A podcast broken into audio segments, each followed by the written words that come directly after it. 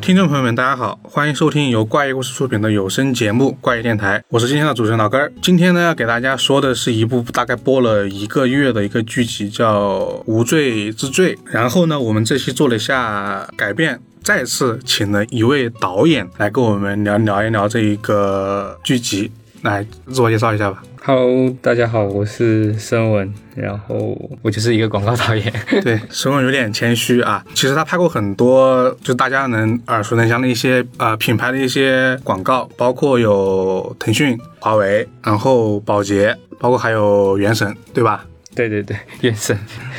哦，原神那个哎，在 B 站上过呃热门榜单的。对，就原来你也玩原神。对，然后呢，其实关于呃他申文的更多一些作品，大家可以去新片场，是吧？ 对，就新片场大家可以收到我的作品。对，然后，呃，我们这次找申文来呢，是因为，呃，其实这这部剧集其实有很多 UP 主也都聊过它的剧情嘛，然后我们觉得可能单独聊这个剧的剧情本身。我们也说不出什么更多的内容来了，然后呢，就想着能不能从创作的角度来聊聊这部剧集到底为什么我们会觉得说它真的就是很好看、很吸引人。对，它其实反转还是真的很强的那一种感觉。对对对，然后呢，先给大家继续介绍一下这部剧集。这个《无罪之罪》呢，是网飞今年大概是在劳动节的时候，五一的时候上线的一部改编自哈兰·科本的小说的一个八集的一个悬疑剧。导演呢是有“反转王”之称的那个保罗。大家其实应该也看过他的那些电影吧，《海市蜃楼》，然后《看不见的客人》，对其实都是一系列都是这个导演奥里奥·保罗对对去去指导的这部电影。看不见的客人其实是在国内有上映过的吧？对，好像是有对在院线上面，其实对，大家当时就觉得它是这个反转就是很强烈。然后呢，这一部剧集相当于说它的原班人马重新又打造了这么一个悬疑剧。就很多其实以前电影当中这些主角也是出现了在这剧里面去。对，包括男主啊，然后包一括个女 性，这那他妈妈，他妈妈的一个角对他妈色，妈其实都是那个《看不见客人》里面的一个演员嘛。对对对，对，呃，我们在录的时候，豆瓣上好像有五万多人评价了吧，然后评分还在八点五分，对，现在还是在维持在八点五嗯对左右，大家对这个剧集整体的评价确实是很高的。嗯，然后呢，今天为了防止大家说还是有人没看，我们大概会把这八集分成两个部分。第一部分可能在前三集或前四集的一个内容上，然后呃大家如果听了有兴趣，可以先去看。然后呢，后半程呢可能就有大量的就是剧透了。然后这个剧透呢不仅仅包括说这个剧集，可能还包括呃我们将要聊到的很多其他的一些作品。我们现在可以先给大家说一说，可能有韩国那个电影《小姐》，嗯，大卫芬奇的那个《消失的爱人》，然后呢，还有一本小说高野和明的《消失的十三级台阶》，当然还有看不见的客人。嗯，对，所以要是没看的话，我建议就大家就是我们当然也会给大家一些剧透的预警了，大家听到的时候就啊、稍微注意一下，对。然后呢，我们先介绍一下这个剧集的一开始讲了一个什么内容嘛，简单的过一下。对对它其实是第一集吧，嗯， 《无罪之罪》第一集开始讲的话，它其实是一个一个男主，马特，嗯，嗯，马特他其实因为一次意外错杀了一个人，然后导致他入狱，然后在监狱里面长达四年的这个时间。他其实这个错失杀人，其实也是在为他往后的这些事情，包括他遇到他现任的这些妻子的事情做一些铺垫吧，我觉得。对，然后，因为其实比如说他在酒吧那一场的打斗的对手就是吃醋的那个人，嗯，往后的会出几集现都一直会贯穿他，他有点像噩梦一般的这种对这种存在，一直在他生活里面去影响他的生活，影响到他的那些家庭的这种感觉吧。然后整个我觉得第一集它的那种信息量是非常巨大的，因为它其实用前八分钟就已经概括了这个男主前半生。所发生的一系列的事情，包括他入狱也好，出狱也好，然后出狱到生活也好，他其实都是非常快速的去交代了这个人物的背景，然后对从这个人物的背景去单集展开做一集往下去演的这样的一个故事吧。对，交代完背景之后，才是他真正故事的开始嘛。开始对因为他其实刚刚说到他入狱，入狱之后他其实有一个出狱，出狱之后回归正常生活的一个路径。嗯，然后他其实接替了他哥哥的那一个法律公司。嗯，然后呢，其实也娶了一个之前跟他家有过一夜情的一个女生吧，就奥利维亚，然后他们一两夜个啊情就熟了，一见钟情。一见钟情啊、对，其实应该贾导应该更加倾向于一见钟情，对对对， 对，然后他和奥利维亚其实也结婚了，然嗯后但是不幸的是他的父母啊，然后他的哥哥都意外去世了，对所以他的家人其实只剩下属于他的老婆奥利维亚，然后他的之前的哥哥的属于是遗孀吧，两个孩子，嗯，然后呢，他们本来这个生活其实是一切往着美好的方向在发展，公司也开得不错，对，他生们也活也在照常的进行。对，然后也看了一个新的房子，准备搬到一个属于是条件比较好的一个那种对对对住宅区里比面较去，舒适的一个一个环境里面，准备过上美好生活的这样的一个状态对。，然后呢，就在那一看房当天呢，他他的妻子接到一个电话、啊，说要去德国出差，当时也就不以为意，就以为就真的是出差出了。对，没想到呢，在当天呢，他的手机呢就收到一份很炸裂的视频很炸裂的视频 吧。对，这个视频的内容呢，就是奥利维亚他老婆啊，戴着一个金色的那个假发，然后呢，全身呢其实只穿了一个内衣，然后呢躺在那个酒店那个床上，然后呢一个全裸的一个男的，就是他是对对拍了这个视频，还在镜子里面拍了自己。更诡异的是什么呢？这个整个视频呢是用奥利维亚他老婆的手机发给他的。对，就是感觉头上头上长好像长绿长满了了对长满了草的那种对，好像感觉。被绿了，然后就是非常，就他，你大家去看那个视频发过来的时候，就觉得哦，相当炸裂的那种，对因为就其是实很很很忍受不了。前段时间是一个很甜蜜的嗯对一个生状活态，对，然后突然就来了一个很大的一个反转很吧，反，这算是一个反转嘛？对，对，巨他巨大的一个反转嘛。对他其实之后他又去联系这个奥利维亚，但是没有接到任何的回复。然后呢，不仅如此，他还有一些别的意外事故，比如说他发现他自己被跟踪，被一个人直接就是开车怼着他就直接撞上来了。嗯对他醒来之后呢，发现有人拿枪，拿枪指着他对对拿然后他其实是有点像受到威胁吧，枪杀威胁的这种感觉。但其实那个枪里面其实没有子弹的嘛，嗯他开了一枪去吓他嘛。对，然后他也不知道发生了什么事情，这一系列的这些事情都成为一个一个谜团吧。我觉得可能在刚开头的时候就已经非常吸引他，到底他老婆怎么了？那首先我们观众的第一个心理的这种感觉就是他老婆发生什么样的事情，我一定要弄清楚这个真相，然后我们继续往下看下去的原因。我觉得最主要看下去的原因是他会把妻子，因为妻子毕竟是日夜陪伴的这种人嘛，嗯对吧？就是最在乎的这个人，然后他所发生的一切，他怎么会变成这个样子？对，他会让人家会有看下去的这个欲望在这里面。对，而且他马上给了一个解答，就是他找了一个私家侦探去调查他妻子的这个走向嘛。对他妻子并没有去德国，而是反而租了一辆车对来到了那个酒店里面。对，那其实一切的剧情推向就会让观众认为是他是主动去那个地方的。对，而且他他的妻子在给他就是撒谎，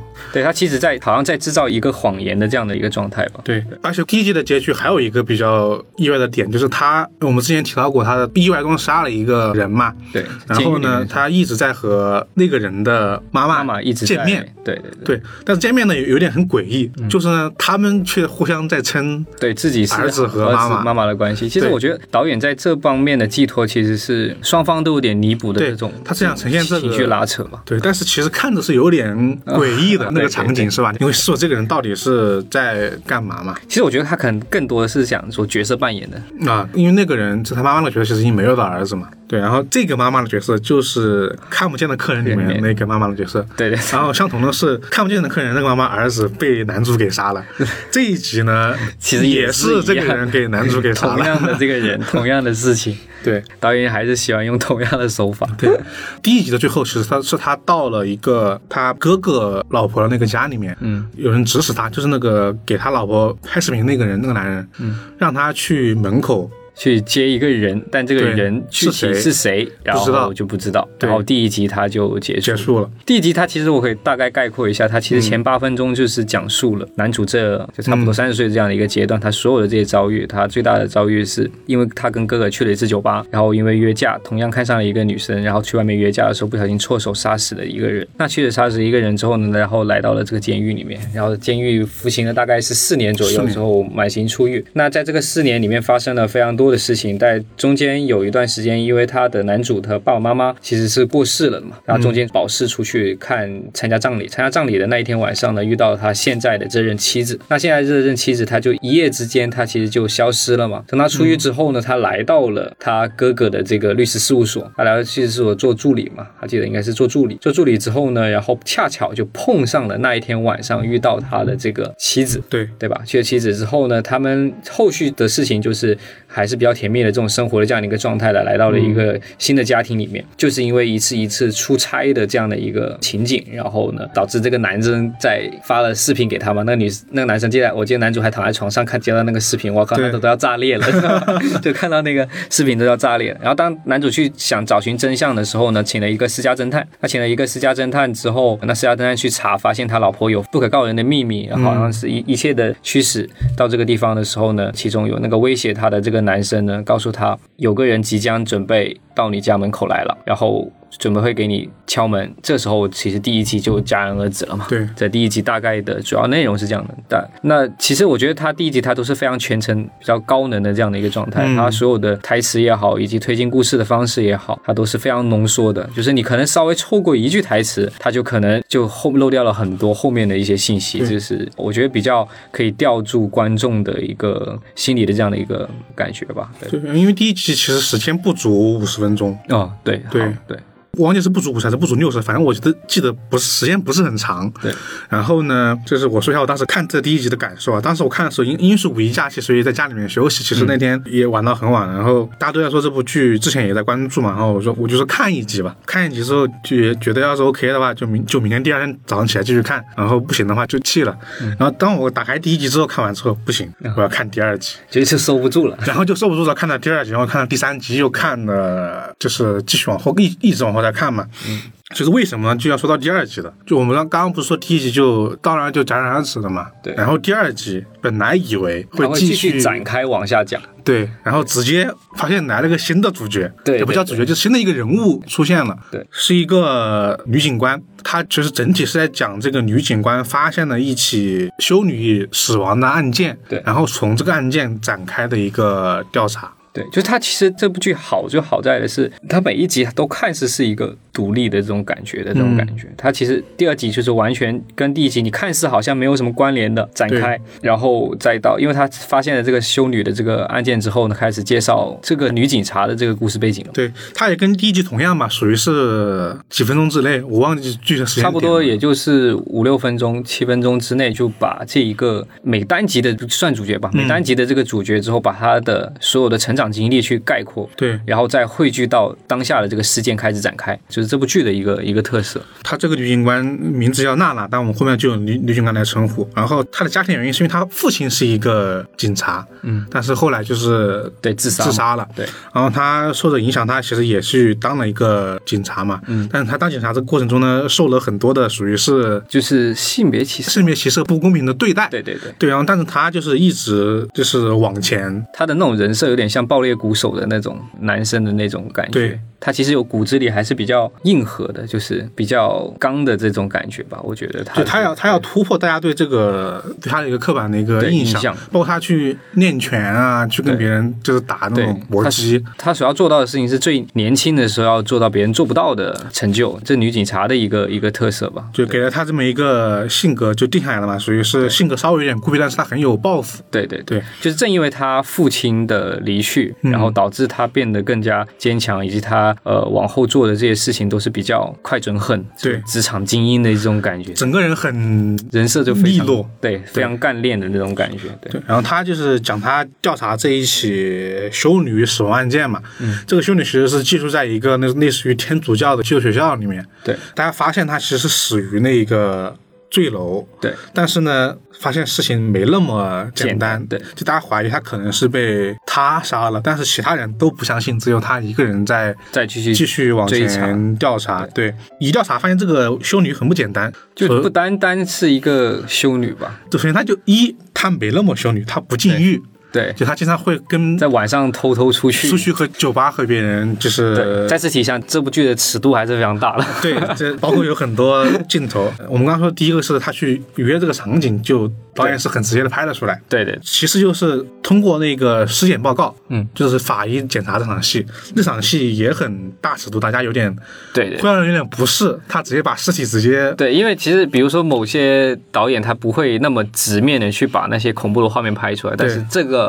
导演就呃就摔直接是给你看的了。摔碎的脸、解剖的那个对尸体尸的体状况，尸体对状况都这个其实有个预警，大家假如到时候看的时候不是的时候，就是对，记直得看一接直接嗯眼。 tag 直接对跳一下就。然后呢，这个尸检有两个重要的信息：一，这个人曾经做过那个隆胸手术，嗯，他那个硅胶填充来自于十五到二十年前。其次，他身上有一个纹身，写着名字是那个汉尼拔。大家以此呢，就想通过这儿来调查这个人的身份吧。嗯，就是说这个人曾经是一个什么样的身份，还有调查一些细节是在说他之前有个人一直在跟踪，对，我记得应该是他嘴巴里面发现了棉花吧，嗯，对吧？还有我记得对这个细节，他嘴巴里面发现棉花之后，他才会说，哎，是先窒息死亡，最后再是坠楼的嘛。他那个整个逻辑线还挺完整的。他先是去他房间里面查，查呢发现那个枕套是一个新的枕套，嗯啊然后他就去那个衣柜里面找对那个旧枕套，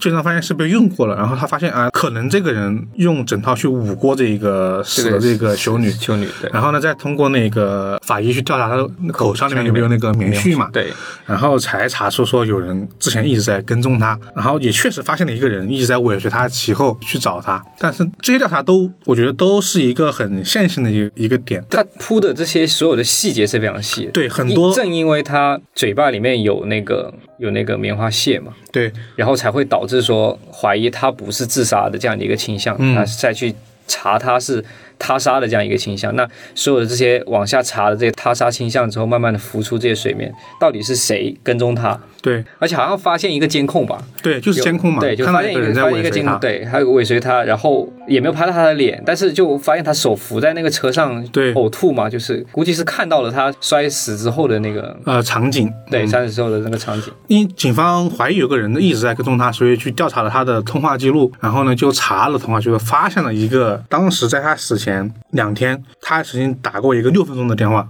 对，然后就是反正的点来了，他通过这个六分钟的电话找到这户人家，敲门去调查，门一打开哦，就是第一集的男主，对对对，对就是当所有的故事线都查完、查完、查完的时候，因为我们上一集上一嗯集讲到的事情是、那个男主正准备去开门嘛，对然后紧接着我们下一集就是第二集的结尾的时候，就刚好呼应了上一集的这个结尾，这就是非常巧妙的地方。然后相信我觉得大部分看到这个地方的人都会说“我操”，对对吧？就就会完全是本来以为这是毫不相关的两集两个人物的故事，但在那个点上就碰在一起了。对对对碰在一起那一瞬间，就有很多的疑问，同时就冒出来了。就是男主角的，这马特这个人的妻子到底啊和整个事件有什么关系？然后男主的，因为他之前杀人犯嘛，大家都会有一个那种，就有一个对他有一个预知的一个形象的一个认知，就他到底和这个杀人事件有没有关系？对对，然后这个通话记录到底是什么？他们为什么要打这个电话？聊了什么内容？这个是不是修女死亡的一个原因？就很多疑问就瞬间就冒出就来了。其实感觉到这个地方的时候，就是好像所有的坑越挖越大了那感觉。对就编剧跟坑在越挖越大的感觉。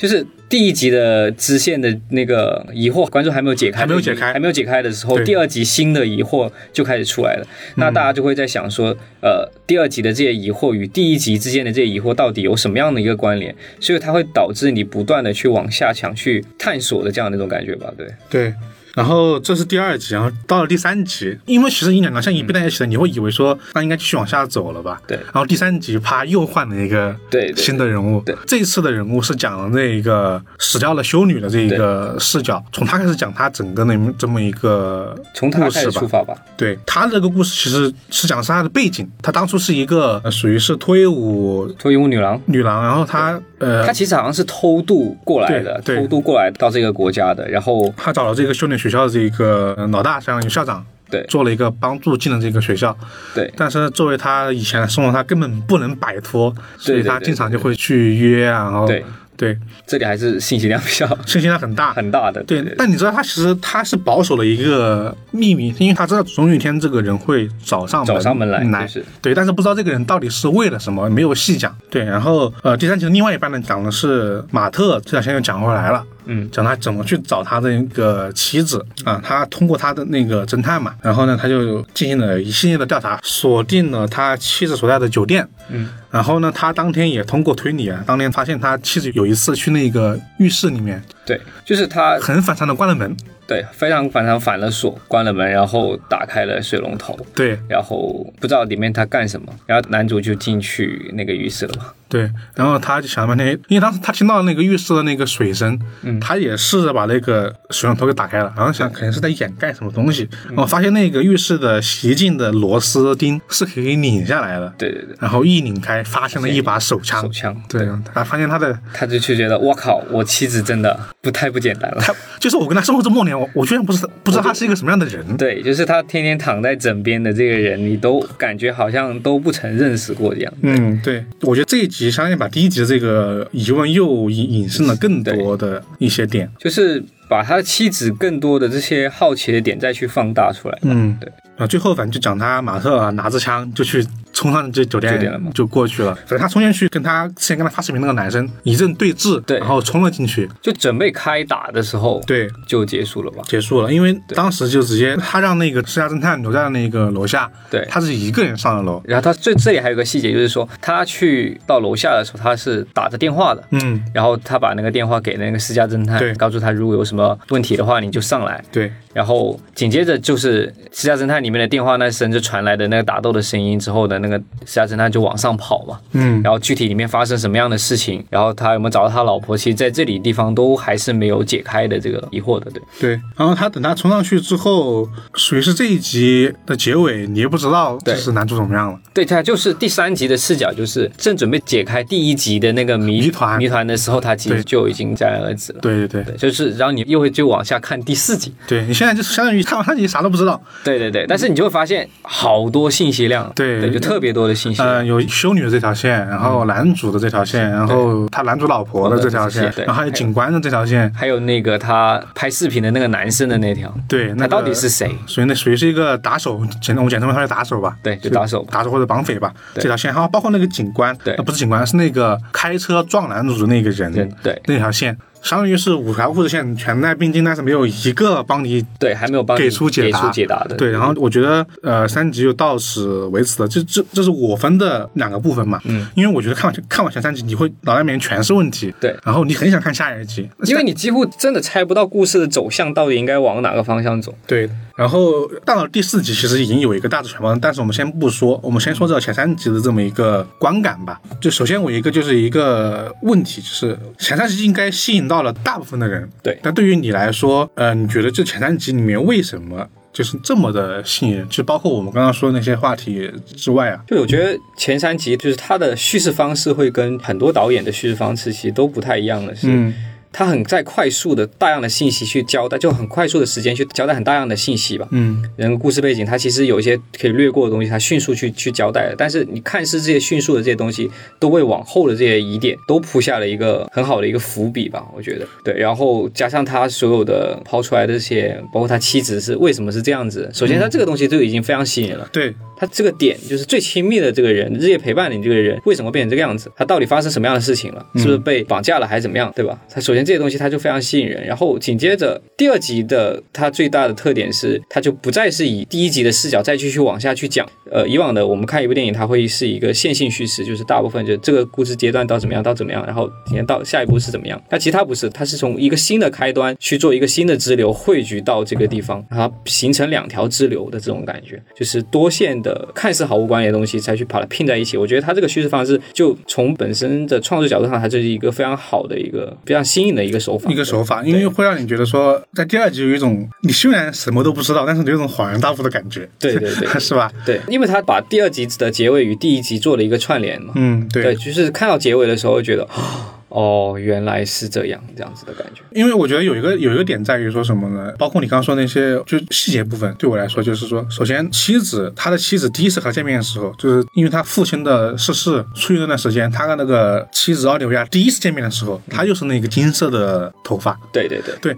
然后呢，他马上在这段视频里面，他那个人又给他戴了那个金色金色头发。对你想这么多年没见，你就感觉这个人藏着什么秘密。对对对，这里还要跟大家提醒一下，就嗯是说，呃，第一集里面他刚开始遇到他妻子的时候，他其实是一个非常艳丽的吧，对我，觉得就比较 sexy 的那一种，对对对嗯就非常性感的这种女生。然后再到她结婚之后，她遇到她的那个，她其实整个样貌是完全改变了的。对，短就是发，短发，然后是一个比较普普通通的这种上班族的这种感觉，对对对就是两个的从妆容上面就是身份，包括身份上面就感觉好像，哎，他妻子怎么会变这个样子？嗯。就首先这个外形上，就是他其实就做了一个很好的一个一个铺垫，对，然后包括后面再从手枪再拿出来的时候，你就觉得这个里面的事儿对不简单，不简单。对其实那个修女其实也是同样的，就是她回顾她自己的生活的时候，她以前是脱衣舞女郎的时候，整个和黑帮老大在一起生活，然后呢，涉及到很多那种脱衣舞女郎的对就是这个事情。从创作者上的角度讲，他的人设就已经逆反了对人设的反差力的感非常足。嗯，就是当我们看到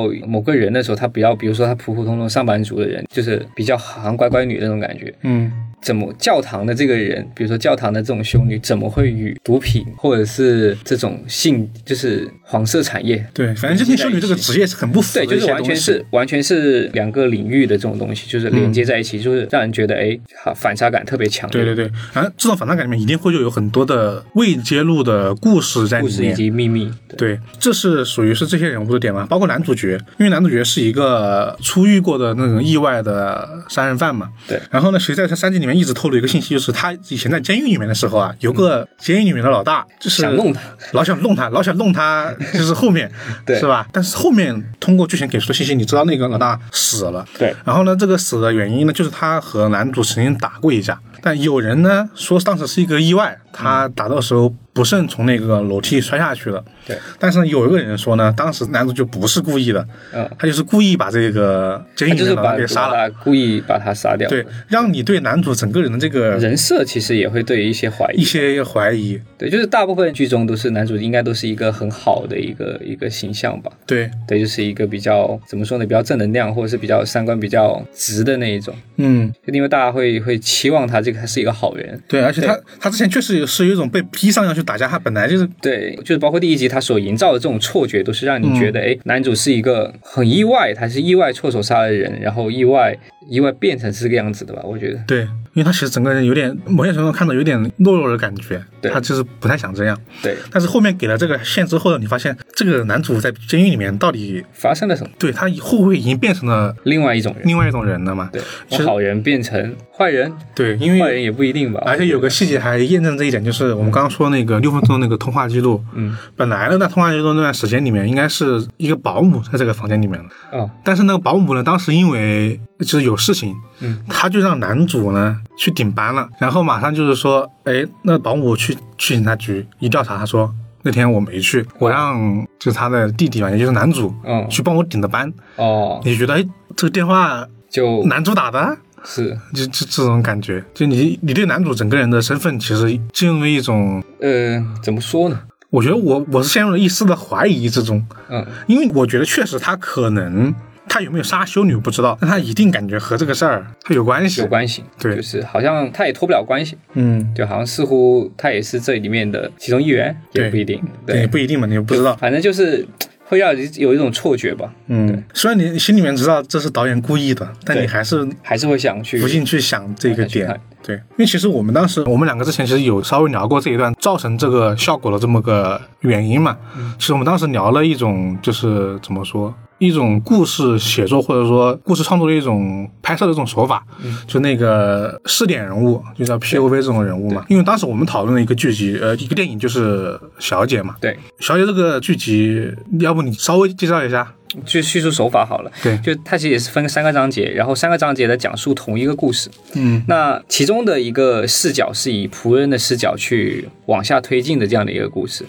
那当故事进行到某个节点的时候呢，然后紧接着我们换一种视角，就换小姐的这个视角，也就是小姐其实就是仆人的这个主人嘛，去以主人的这个视角再去看待这件事情，再去复述一遍这个故事，然后紧接着再由一个公爵，嗯以一个新的一个公爵的这个视角再去讲述这样一个事情，就是因为其实他这种手法的感觉就是说，导演会站在说每个人都有每个人自己的观点，对，而且对吧有一个视角的狭隘之处，你很多东西你看不到。对对对对，就是一件事情，我们有很多的观点去看待这件事情。你比如说，他是他的观点去认为这件事情他是这个样子的，嗯那导演就顺着他的这个意识去往下去拍。对那另外一个人在看这个视角的故事的时候呢，他其实换一种角度再去看这个故事，他有可能被扭曲了一些事实，他讲的到底是真的呢还是假的呢？他其实他用另外一个视角去讲述这个故事。那其实第三个视角也是同样的道理，每一个视角是由不同的视角去看待这个事件，那会得出不同的观念。那由这个观念去让观众去想这件事情到底是怎么样的。对我觉得这是一个比较挺新颖的这样一个手法吧。对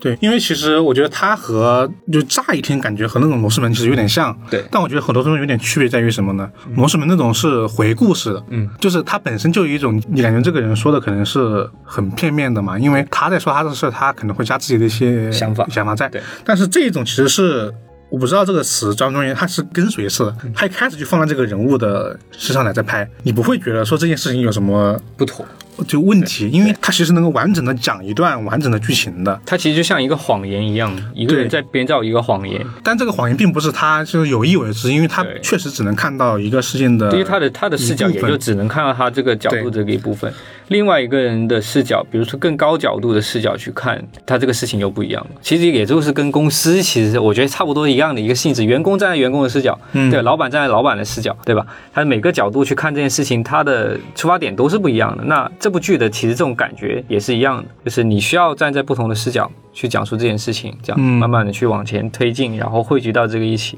然后把它拼在一起吧。这种视角真的挺，我觉得挺适合于说对于呃谜团和反转的构造，对，因为它就我说天然而然造成一种这个事情，因为两个人物的这个差别啦，嗯就会产生一些信息的是不对等，对，不对等跟交错吧，我觉得。对，然后你就会疑惑说这个事情到底是怎么在，怎么会演变成这个样子吧？对对，就你觉得这个这种拍摄会有难度，这种其实我觉得如，我们拿《无罪之罪》来说了，嗯就我觉得导演在创作上面，他其实是已经有一个非常大的一个盘，然后去把它分支成每一条线的这个支流，去单独形成一个单集的这个故事，就是赋予每个单集的故事的时候，给到人物的所有的故事背景也好，然后他的成长经历也好，他所有的这些成长经历的某一个节点，都会影响到、牵扯到，可能到第七集，可能到第嗯四集，可能到第六集，这些所有的这些线索，它是所有都是非常逻辑缜密的。对，就我觉得它所有的这些性格的这些设立以及反转的这些设立，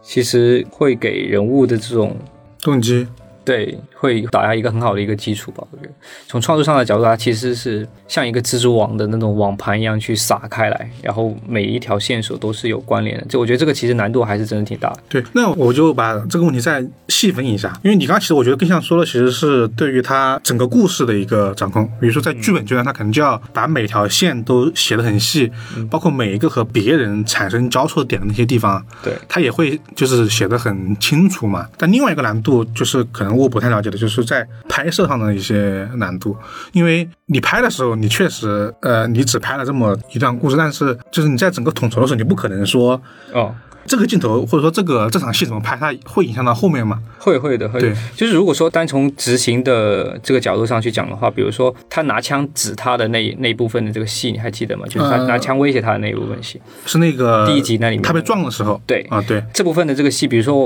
因为我们拍摄的时候，其实比如说在同个场景里面，我们需要拍掉、呃第二集或者第三集甚至第四集的这些镜头，嗯那同同时间把它拍掉嘛。这样的话，就等于说它是一个拼图被打散开来之后，我们再去组成这一这一条线。然后比如说我们在拿枪拍他威胁男主的时候，他前半部分关于这个警察的这个视角，这条线呢在马路上的所有的镜头，我们都需要把它拍掉它。啊，对，对，是他把每个镜头去拆分开来之后，分在每一集的各个各地方，来去用。嗯对拍摄这样的话会节省一些不少的这个成本，不可能说我拍完这个地方之后再回倒来回。来拍第二次，对对对那倒那就很贵了。对对，那就非常贵。就是在制作层面上的话，它其实就非常需要考验导演以及这些呃统筹的这些工作，就是哪怕漏掉了，他如果真的漏掉一个镜头的话，真的会很麻烦。他有可能在第七集第或者七之后会有一次的对剧情回溯到这个点，发现哎好像没有镜头用了，对我对对接不上了。对对对，这个是我觉得很考验导演在的那些分配能力上跟调度能力上嗯吧，而且他写的时候这些统筹这些工作其实还真的蛮重要的。就比如说，我觉得你还另外一个例子，可能就说在那儿，在那个他第一次见他老婆的时候，嗯，是在一个那个酒吧里面嘛。对当时他那个是刚刚说穿的很 sexy，然后他对就是黄色的那个头发嘛。嗯，这我们预想到之后，肯定还有关于这个地方的故更事多的故事，因为明显那有有那事儿嘛，对，那那后面的事情就是以他老婆的视角单集展开的时候，就会讲这个部分。他会讲这个部分，然后他这部分的酒吧这些镜头，他也是在那一段时间把它拍掉了之后，把它拆成给第一集用的。对，甚至说可能他的拍摄的角度，可能一方面这个时候是从男主这个角度在作为主视角在拍摄，对然后另外一方面可能是以这个他老婆这场女主角这场戏来作为一个主角拍摄，然后就就是同一个情节或一个桥段，哦嗯它会拆成两个视角，就是男主的这个视角，嗯，以及女主的视角去拍摄。他可那能拍每两到三次，对，拍两到三次，每次的时候他会以不同的镜头语言去交代不同的角度。嗯，我记得他讲述的，他其实都是以以旁白跟对话的形式去讲述。对，讲到过去的时候都是这对个对这个对形式对，对嗯，这所以说，它每一个出发点都是不一样的。从创作上来说的话，其实是是这个样子。其实，在我们看到的这个一级的场景，它前期的工作是更加的全局性跟对，我复觉得它杂的一筹个东备西时，间应该会很长，嗯特别长的一个筹备时间吧。我觉得包括它的这个整个统筹工作，这些所有的东西，因为它排的非常的细，到真正拍摄那一步，其实都是比较厚的那一步了。就它前期筹备工作可能会更长一些，而且要每个剧组，包括摄影师也好，都要需要的清楚说这个镜头要拍什么到底是拍什么，然后用在哪一集里面。对，要包括是谁的视角对，重点是什么？嗯，因为其实我们其实是在说剧情概括的时候，我们省略了很多那种推理的一些点啊，对，包括里面有很多，比如说呃，我记得修女有一个那种看表的那种镜头，她一直很注重时间啊、时间对然后。，什么时间应该回到那个地方？对，然后包括一些呃，男那主个他还记不记得那个拗手指的那个啊镜头、，那是那是后面的一对个对对一个对剧情嘛，包括很多这种细节，它我觉得一错啊就就很难弄。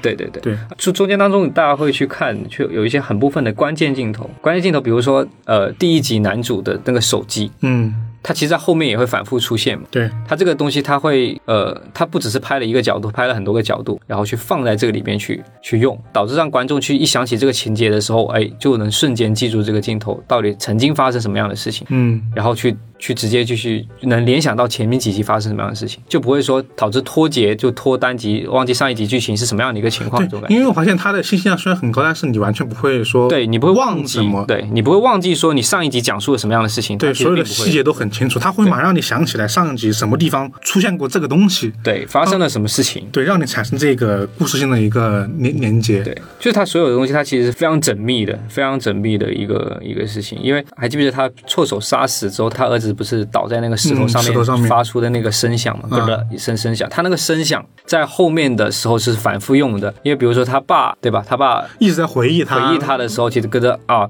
嗯他就会不断的提起观众的这个情绪在这个里面。嗯，所以他有些镜头其实是反复的在提醒观众说，到底曾经发生什么样的这样的事情，然后记住主角为什么会变成这个样子啊。这个主角不单只是说指男主啊，因为他其实每一集他都是一个主角。对，它的主角是一直在是在对，换他的。是在换的一个视角，在不停的换，不停的换。刚刚我们提到手机，我突然想起一个很搞笑的吐槽，他们说在那个这个导演的这个片子里面，《看不见的客人》，然后那个《海市蜃楼》，或者说之前一个其他一些作品，手机永远是没有铃声的，啊只会震动，对对对对，嗯，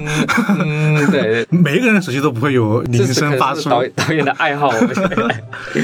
我想，我想其实这应该也是细节，震动感觉更有怎么说秘呢密感。对，就是比如说，假设你要拍一个偷情的一一个场景，嗯，就比如说他他老婆有什么样的事情发生在客厅里面，他们俩嗯在同样看电视。如果手机铃声响起来的话，那老婆肯定会说谁打来？对，对，比如说震了两下之后，他可以把它按掉之后再回头打回去。嗯，那这样的话，他其实规避掉了某种心理上的一个就是当时会觉得没没问题，后想会有问题。比如说那场对他老婆他们看房子那场戏，就是他老婆突然接了个想又接了个电话对，但是那个电话就是所有事情的开开端端。对然后男主后面后想发现，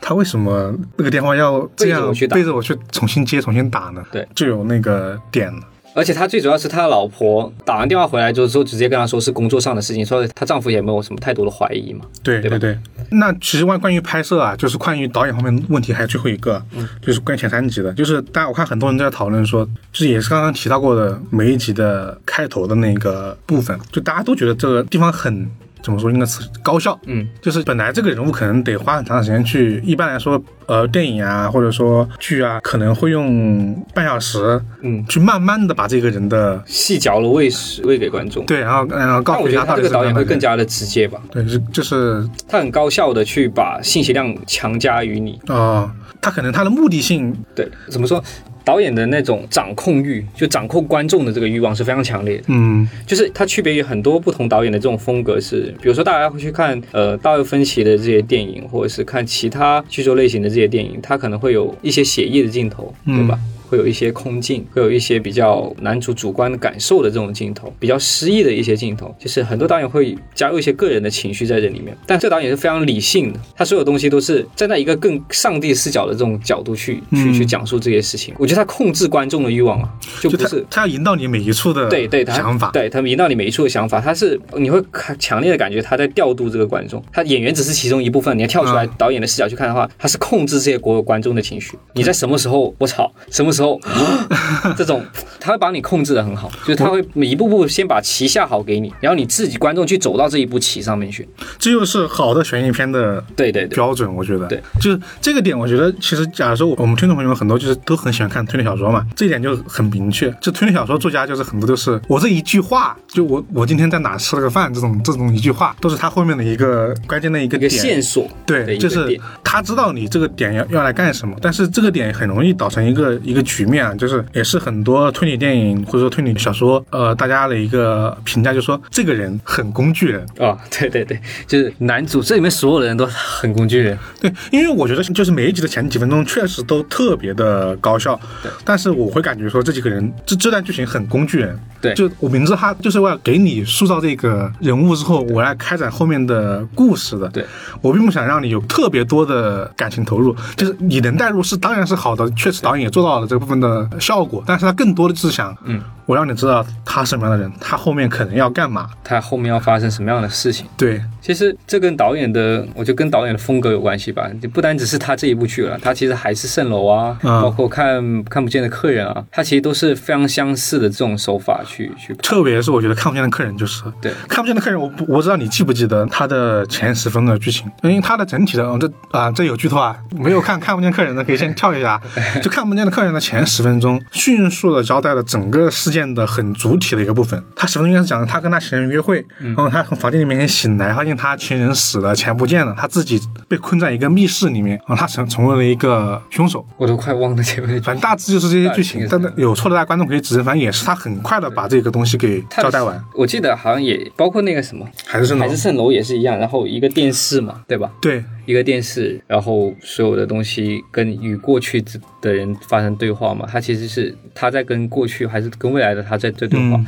然后因为那个小孩过看去主角是个那个，然后小孩看到了对面的凶杀案嘛，嗯，然后因为凶杀案会扯到他未来的这些事情，对，他所有东西都非常快速的去给你这些信息，非常快速、非常快速的去给。我有一次回顾那个《看不见的客人》这个嗯电影，当时看完之后，我记得它有大概就是三到四层的这么故事的一个反转。然后我一直以为这个电影一百二十分钟，等我回去再看的时候，发现这个电影的标准时长居然只有九十五分钟。哦，它很短，对但是信息量都是一直是非常非常大的这样的一个对感觉。我现在都觉得我们刚三分钟的，呃，我们刚前三集说的已经很高度概括了，但是依然说了很长时间，就是因为它的对对对量特别大。对，就它的信息量特别大，嗯，它浓缩在好像应该大概是四十多分钟吧，四十八分钟左右。每一集都四十八分钟左右，对，四十八分钟左右。那四十八分钟所涵盖的事情非常的多，但是就好像不会少这些镜头。嗯如果你可能换成其他类型的导演去拍的话，他可能会时长可能还会再长一点点。对对，有可能会更长，看不同类型的导演去做嗯不同东西吧。对，一些写意的导演呢，他可能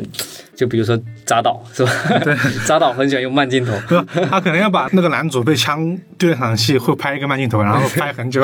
对，就他很喜欢用升格的这种感觉去铺垫这个情绪。我觉得很多其实单集内容都可以拍一个衍生，就可以拍一个电影内容了，有的。可以，啊就是他就不说一个电影内容啊，我觉得最起码可以拉到七十分钟70的，分钟嗯对，七十分钟。但是他往往不会给你这么做，他他的风格就是你没有思思考时间，你没有思考时间，你就听就看着我走吧，对就跟着我走吧他。他会让你思考一小会儿之后，会有一种好马上给结果给你，然后就那种感觉说，你怎么还没有跟上我给你的速速度度这种感对觉，对然后会让你哎呀哇，事情怎么是这样？就是全程憋尿看完。对，我真的是说完之后，你我觉得听众朋友们可能会理解为什么说我说前三集我已经明明要睡觉了，反正完全停不下来对那对对种感对觉。我觉得还是非常值得大家去去看的这这部电影。我觉得大家去享受导演给你的这种步骤，去慢慢走的这种感觉，而且你会慢慢探索到嗯，他给你的一些惊喜。啊哇，怎么是这个样子？为什么不要这个样子？ 这种感觉。所以我们把前三集稍微就是我们概括的说一下，我是为什么我们会觉得这么好看的原因。我这边可能就是说有，首先它故事呢明面铺展的很好，就是每个人对这件事情背后到底有什么秘密，嗯，很吸引人。二就是它的故事的密度啊很高，你感觉有很多事儿你对都是问题。然后就三就是它这个拍摄的这么一个手法手法就是会让你说三条线同时汇聚这种情况，一你感觉就是哎还蛮有意思的这种情景呐、然后另外从你那边的角度，可能说他导演就是给我们呈现出这个结果，他前期这一个拍摄或者准备是特别有难度的。对对对，它城市上面就是筹备上面，其实还是真的规划上面还是真的执行难度会会挺高的。嗯是它很费脑，非常费脑。我们看很费脑，其实拍的时候也更很费脑就是可能会更加费脑，因为他要理清对，楚嘛。我觉得大家可能，比如说刚刚听到我们在讲说第一集的时候，它其实像大卫芬奇的那个呃，消失《蛋，消失的爱人》嗯嘛，这种题材，相信大家不是第一次对，了。这种出轨，这这种种是出轨事情，大家不是第一次看这种剧集，但是我觉得它非常棒的地方是，它以不同的视角去讲述了一个非常大的一个事件。嗯，那从不同的视视角去出发，然后你看你汇聚到结尾的时候，然后每一局它是环环相扣的，这个时候它不是单纯的一个线性叙事，而是支线汇集的这种叙事，会让你觉得哎，它的手法是有新颖到你的。我觉得它是一个比较值得去看的一部一部剧吧，我觉得。对。那前三集的内容就这么多了，啊大家如果听到我们所说的感兴趣，先去看啊，再来听我们后面的每个内容。后面就是对整体的一个大的剧透了，你就听到之后，你这个剧确实可以不用 看了。对。然后呢，在这个话题结束最后之前，就是这个问题：看了前三集之后啊，你对后面的剧情是一个大概一个什么样的期待，或者说你的预想中它会往哪走？你说看完前三集吗，对，就前三集还是没完全就被带进去了，没有什么概念。对，就是你会想说他妻子为什么会这样子，嗯，然后我一直想搞清楚他妻子背后更大的阴谋是什么，包括说人与他妻子是什么样的一个关系，然后修女与妻子又是什么样的一个关系，嗯，这些会让你会非常，反正就会很好奇吧，我觉得。我觉得主要的我跟你差不多，就是修女这条线，它背后到底隐藏了什么，和对女主到底隐藏了什么，对，然后包括男主有没有杀人，三个点，我是对后面的一个期待吧。对，然后他背后更大的驱动，因为好像前两集也讲到了，对，有个重案组介入进来了嘛。对对对，这是很重要的线，我们漏说了。 对对对，还有个重案组去介入到了这个这个线索里面，嗯因为他干预了这个女警察去查案了。两个重案组的一个那种一老一少的一个警探组合，常见那种美剧那种，对对，背后有更大的势力去阻止这个女警官去对去去探特别是这个修女案件，这个特重案组、特案组这个人一直在阻止警察去调查修女的事嗯情，然后甚至说他会去把这个尸体直接带走了，带走不给对你看了。对然后呢，这个警察还还会查说这个是到底是谁杀了修女，最后还还查到男主了。对，对，很多事情都在查。就很多事情它都未解开，你好像在未解开的同时，它又又给了你新的谜团。嗯那这些新的谜团以及新的人物，好像似乎隐藏着更大的这些阴谋，嗯在不断的想去探索它这个后面的这个未知的这种感觉。这对是我我觉得这部剧就前三集给我带来的一个感受吧。嗯，好，那在这个期待之下，我们先听一首歌，之后再来听我们对，我觉得是对后半程的一个我们的一些看法吧。嗯，那一首歌之后，我们再继续。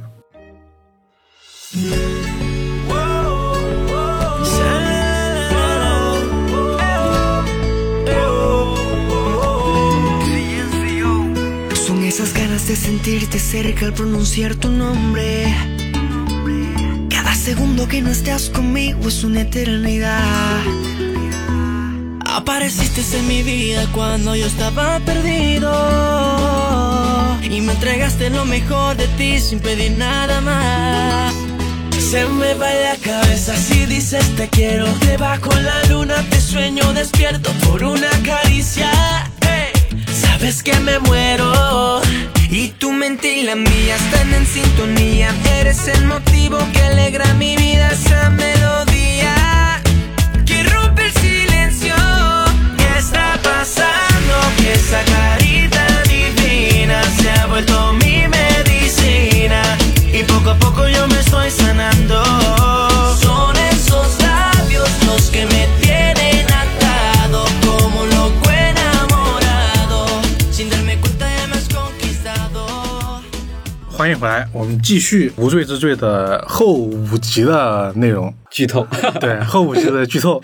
因为这剧的信息量实在是太大太多了，所以这后五集我们聊的基础就是说，我们先给大家说一下这个整个事件的这个谜底到底是什么样子的。呃，我们就不一集一集的给大家说下来了。然后呢，大家如果就是感兴趣，还是可以先去看一看，嗯，我强烈建议大家去看。 对，不然你们很吃亏。对就是对，不然我很吃你们很吃亏。因为你我觉得真的看下去的那种感觉，真的哦，你就会想一直想往下去看。怎么说？因为它后五集讲了个什么事儿呢？就是一我们刚刚说的两个疑点嘛，就是他的老婆奥利维亚到底是一个什么样的秘密？对，修女呢到底又是一个什么样的秘密？身份对对什么样一个秘密？对他为什么会被他杀？对男主是否纠葛其中啊、这一切都要从在修女那一集里面，大家看他的那个脱衣舞俱乐部的事儿开始说说起。对，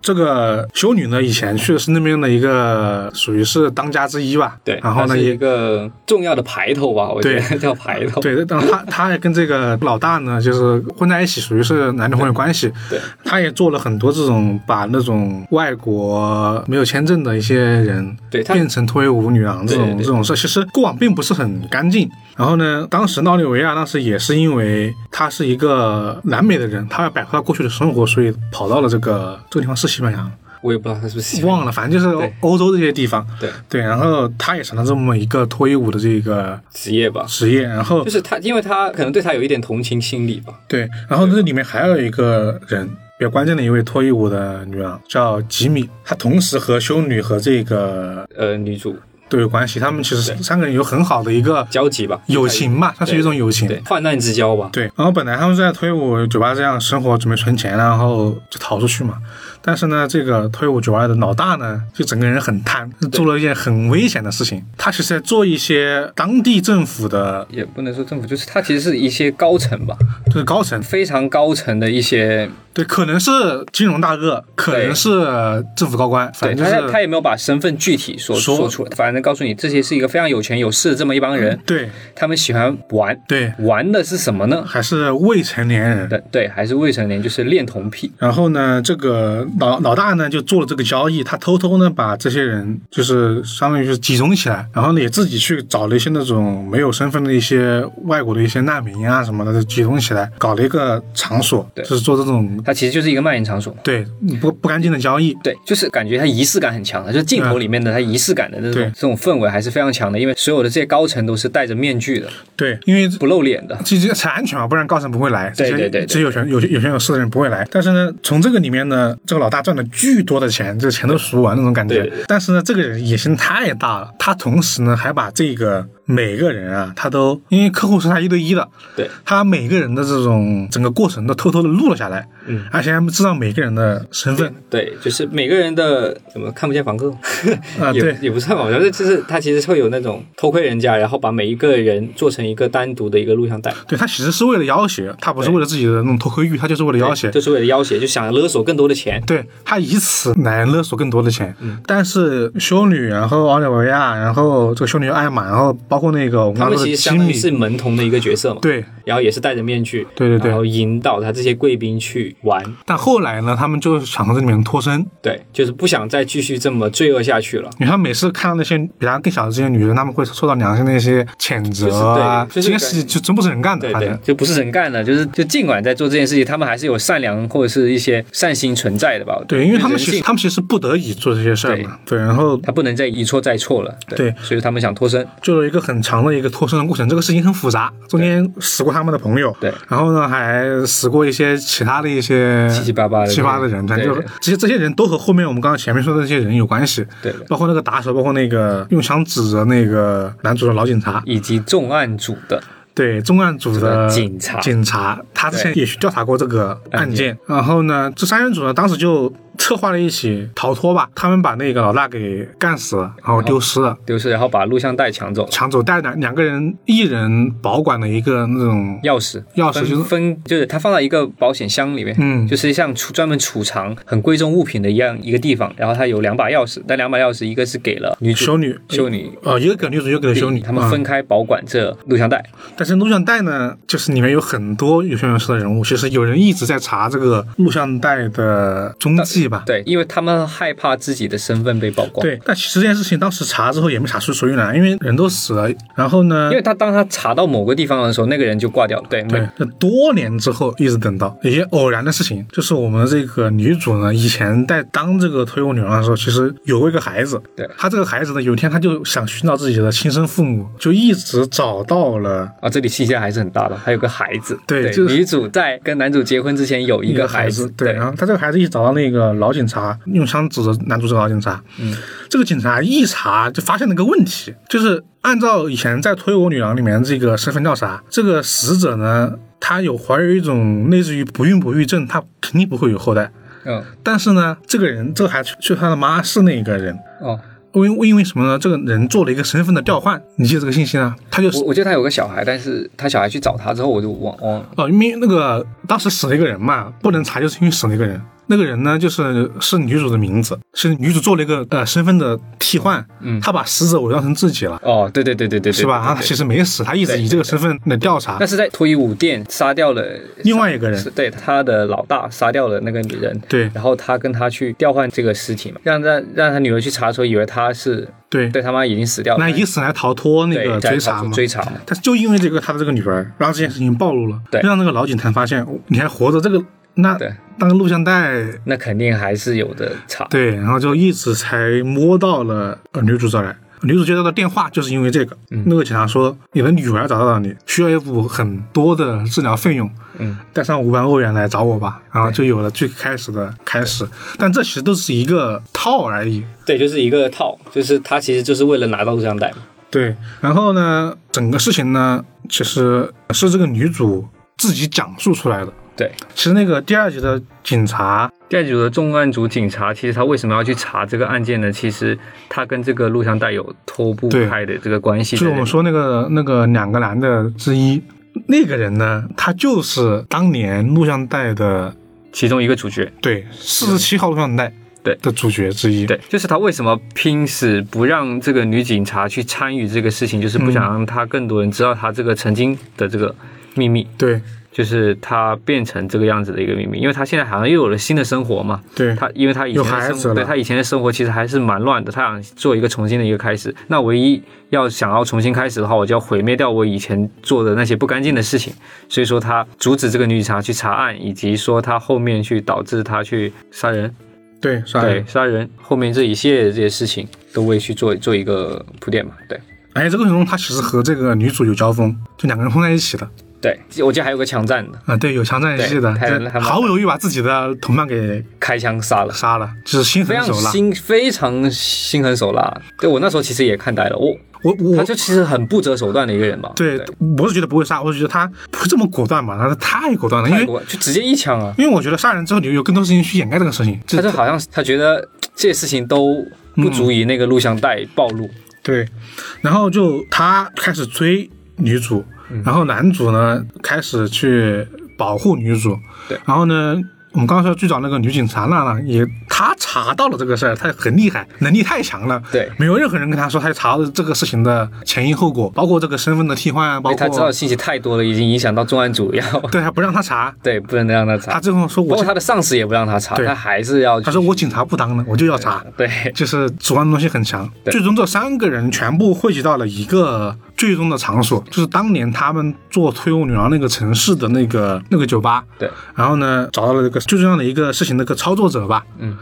这最后那一谜题的，这真不能往下听的。对， 就整个事情，你你觉得好像只是特案组的这个警察要去查这个事情，以及说，嗯呃，这个当年这个警察课的打手他是为了钱来这个事情，其实不是。当年这个三个今天这个吉米啊，嗯，他才是这个事情的主谋，属于对是。对，当年他们两个人就是修女和女主逃跑这件事情，因为情况紧急，他们完全属于是计划有变，情况紧急，对对对没有通知这么一因个。为他当初没有想过要杀人，他们对他们几个没有打，他们是错失杀人了。对，然后他们相当于没有通知这个吉米，对但是吉米呢，以为自己把自己的好朋友就是害死了，对然后特别自责，然后也一直在这个呃推我女儿的生活中没有没有脱离出来。对但是直到有一天，他的这个女儿找到他之后，他又找到这个吉米，嗯吉米突然发现，哇，原来你们当当当时时你没死，对然后呢，你的生活还这么美满，然后你还欺骗了我，然后对，整个人就就报复心就开始上来，对报复心就立刻开始。心理扭曲了，哎让他报复了，他就于是策划了这么一起案件，他就要把女主骗到这个地方来，让一群人来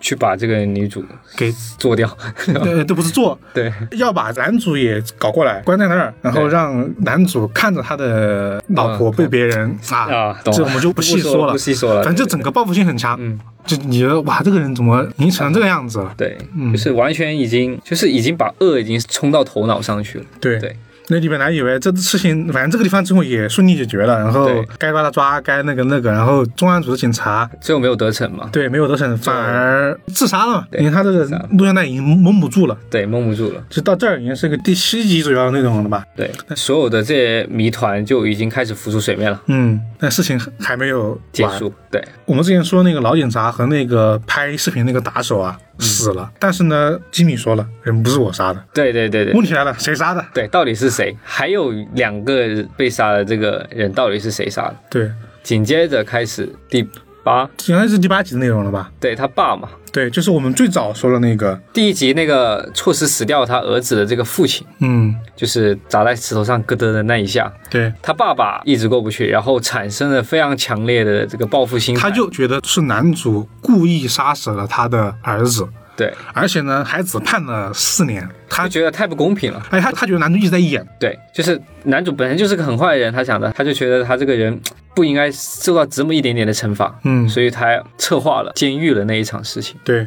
那他安排这个老大与这个男主频频就是发生这种碰撞吧，然后就逼他。但其实兔子急了也会咬人嘛，嗯对吧？我是这样觉得的，就仅代表我个人 的观点。然后男主后面就其实杀掉了那个监狱的那个老大，嗯，对，因为他一直跟踪这个男主，他也知道了这个事情的后面，对，所以这个计划其实他掺了一脚。就是包括他整个他去杀掉那个嗯挡手的那个、打手那个打手的那个人嘛，就是他只策划了这一场事情，他要把男主逼到一个绝境上绝去，境上去，就是他想让他也不这么好过。对，那中间我们提到还有一个是呃少少说到的一个信息，就是说， 嗯，那个跟他酒吧斗殴的那个那个朋友，嗯后面其实也有在帮他爸嘛，对吧？那个人给他爸是指责，那个真的是那个人太坏了，真的太就坏了，在观众视角里，这个人怎么 这么事这个人儿？有毒，你知道吗？主要是最后结果还没有给他一个结果，对对对对是吧？对，因为男主后面出狱之后，一直是有人搬到他对面去了，他就一直想搞他。就这个人真的坏到极致，就是纯坏人的那一种嗯感觉，就是心眼特别不好。包括他去帮他收集指纹，给他爸，然后给他警察，就给警察，啊给警察对，包括他后面他变成逃犯嘛，嗯，对吧？反正就是结局就是说，啊、这个事情的背后牵扯到多年以前的一个很大的一个案案件，然后这个事情的策划者呢，一个是他们以前的一个朋友，一个就是这个男主意外杀死了这个人的父亲，就是两层的一个反转，一直反转到最后一刻，最后最后还有一个小反转，大家自己去看吧，我们就不说了。对对还有一个很小的一个一个点，对，嗯，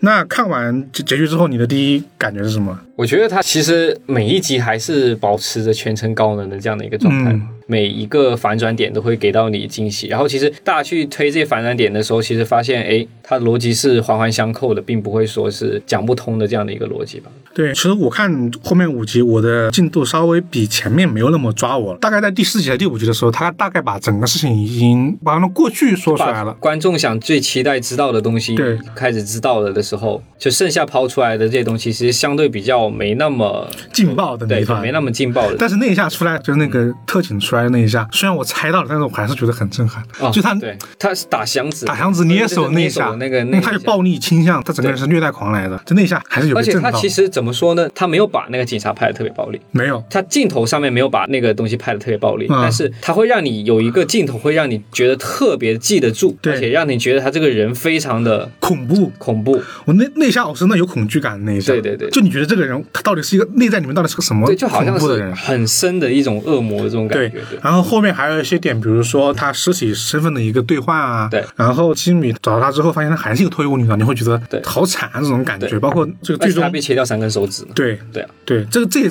反映出来这个特警这个重案组这个人心狠，狠手辣，对，他也太太狠了。太狠了。然后包括最后这个死掉这个人呢，那个爸爸这个角色，他其实也是心狠，但是他有个细节，我觉得很好，就是最前面在前几集的时候，这个父亲有想不开想自杀，对你记不记得有有我知道场戏他拿枪准备怼的哈，但那个枪呢有消音器，嗯，当时我在想，我我这个人去买枪还买的这么好，还买了个消音器。后来在想，哇，这个消音器就就不是用来自杀了，它是用来杀人的，对，杀那两个人的时候用的消音器。就所以说他这个埋的还是很深，对，我觉得整个八集看完之后的感觉，还是每一个伏笔都很好。对，就很多情节都能串到前面去的，就包括他为什么之前他那个金发，他到底是他老婆女朋友还是金发的时候，为什么要去那酒吧喝酒，为什么要跟他一起走，都是有原因的，对他都是能扣上的，能扣上的对，嘛。嗯就是完全是是可以扣上的。这虽然谜题性减弱，但是整个这种呃反转跟这个严谨都保持了。对这部剧，它跟其他的不同的是，它不会有那种情感的输出，嗯，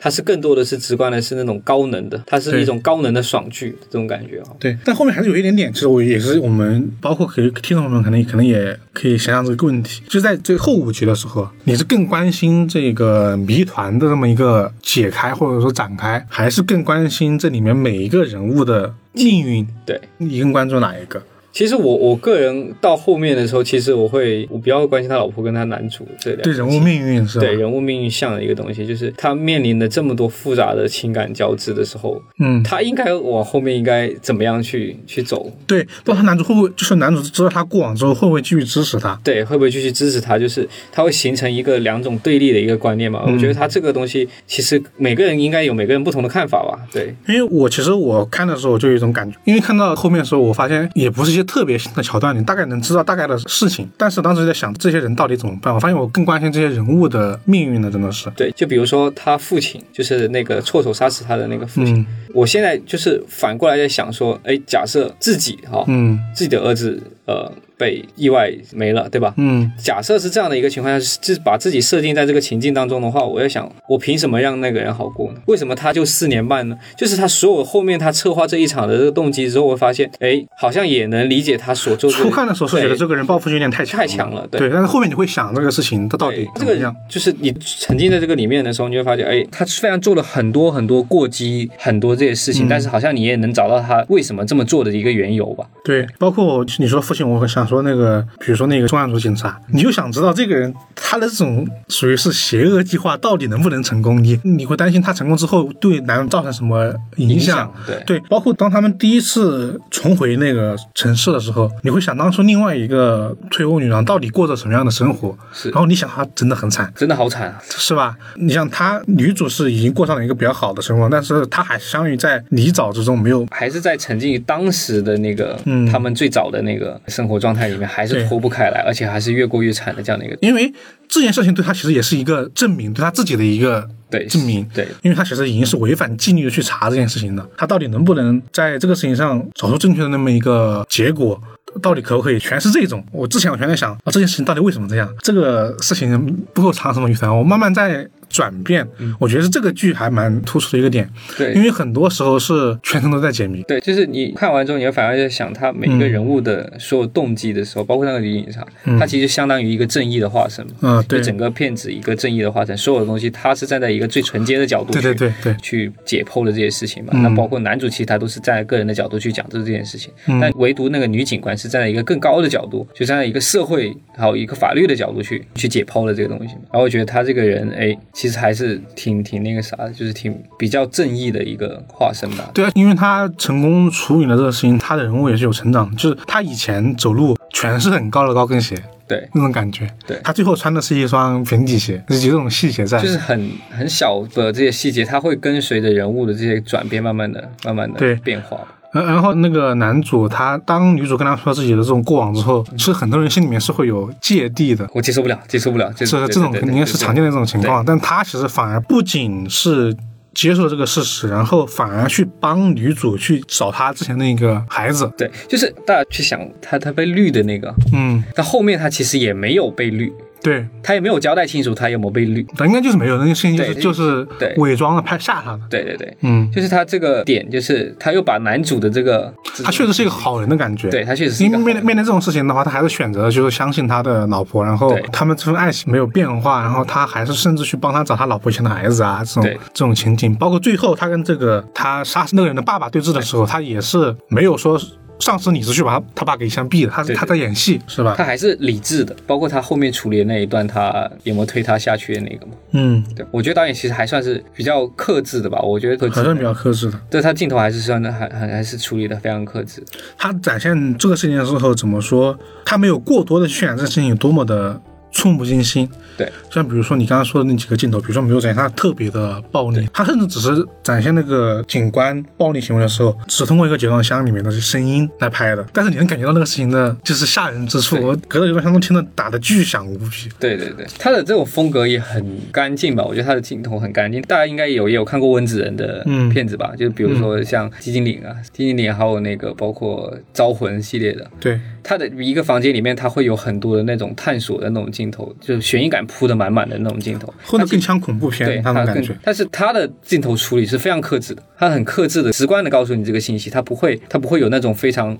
怎么说那种感觉呢？就是嗯你还记不记得七宗罪还是新迷宫那个大卫芬奇的那一集？他有一集去找他地下室的那个凶手的时候，他其实也不是那个凶手，但是他把他处理的就非常的悬疑，有点像恐怖片的这种感觉。七宗罪七宗罪还是新迷宫啊，哦应该是新迷宫，反正就是有个连环杀手，然后那个警察跑到那个有一个地下仓库里面去找那个凶手，然后去找到凶手的时候，那有个灯在那里亮着，他其实最后也没有找到嘛，然后最后他警察也跑出去了嘛，被吓到了嘛，他就是有些导演还会处理的比较悬疑一些，但是这个导演他是不会这样的，啊、我记起那场戏了，那场戏是他他以为那个人是凶手，就是对然后进他的地下室，对然后地下室全程巨黑无比对，，而让你就觉得他那个人就是凶手，他会营造成那种感觉。而且最后在出门的时候，他突然闪现出来在在那个镜子里面，是不是那而场戏且？呃，对对，就是那场戏，啊对就到衣柜那个地方，然后有个镜子映射出他，啊哈，，对，然后突然出现的把还用把那个对男主吓尿了之后跑出去了，对对，那种感觉很强。对然后像我，比如再说回到这个导演，我当时想，这个导演我怎么看那么多，我感觉不到他的就是这种风格，我没有没有什么太大的印象。对，它是比较教科书式的那一嗯种拍摄手法，包括它的整个镜头语言也好，它的镜头语言不会有太多的那种意向镜头的表达，嗯包括一些误导性镜头的表达，就比如说呃，芬奇他就是他有一些会误导观众，就是骗你的，对，骗你的，但是这个导演就不会骗你。啊、他就告诉你是怎么样的是怎么样的，然后这个剧情是怎么样的，我在骗你，他是在骗你这件事情上面，而不是在镜头上面去 骗你。那他们所以说有有人总结说这个导演的风格是什么？这个导演的风格就是反转，对对对对，是高能反转，不断的反转就，他通过事实来营造这种悬疑的对。感觉。这是它的一个特色吧，而且它的片子每一个都是非常信息量都是非常大嗯的，无论是哪一部，还是《圣斗》也好，还是那个什么都好，它就是信息量非常巨大的一个一部片子，而且每一个都是好像很喜欢杀他母亲的儿子， 是吧？就是、呃、有有有相似点， 对，就好像有些导演喜欢那种练脚癖啊还是什么那些，我觉得还是有一点的，他比较传统的，比较喜欢把男主放到一个，就是大家不常说我们要给主角一个困境嘛，这是好莱坞那边说的这么一个情景。这个导演这保罗会很完美的把这个点嗯执行出来。看不见的客人，这个人本来好好在路上，虽然也男主有问题吧，他把一个人给撞死了。然后他需要全程去隐瞒这一起交通事故，对所以这是他的困境。他呃，会把主角置身于困境之中。对，海的圣楼呢是那个人他目睹了一起凶杀案凶杀案，而且他当时其实是在那个房间里面，而且他哎还很是个危小险。孩，好吧？哎对对，他还是个小还孩。是个小孩，没人信他说的话。对，然后这个男主呢是属于什么呢？首先他的意愿杀人不要说了嘛，就是对这是前前因。他已经坐过牢了嘛，这个对就不说了吧。对，后来呢，属于是他所有的家庭的重要东西，呃，哥哥死了，父母死了，回唯一一个就是这个老老婆感情很好，但是呢，好像哎，唯独老婆感情很好，但是老婆好像欺骗了他，对，还呃不是好像，就就是呃欺骗了这他。一定欺骗了他。然后呢对，家里面所有的积蓄五万欧元都被他老婆给拿走了，对然后又陷入到一个困境里面去了嘛。又刚开始好的生活，又瞬间踏入泥潭，对，要解决它。又要解决它，对就是好像是个麻烦精的这种感觉，嗯对吧？对，但这个倒是还挺挺统一的。对但这种我觉得不能算它，应该是很多就是偏的很多就是怎么说，是一种拍摄的一种叙述的方法吧。对，算吧。反正说到这儿，我就可以延伸一下这个导演的风格，因为这个可能就需要就问问你们，因为。在这儿我，我其实有去看他的小说的内嗯容，我给你讲述一下这个小说到底改编了什么部分。嗯，对，你看，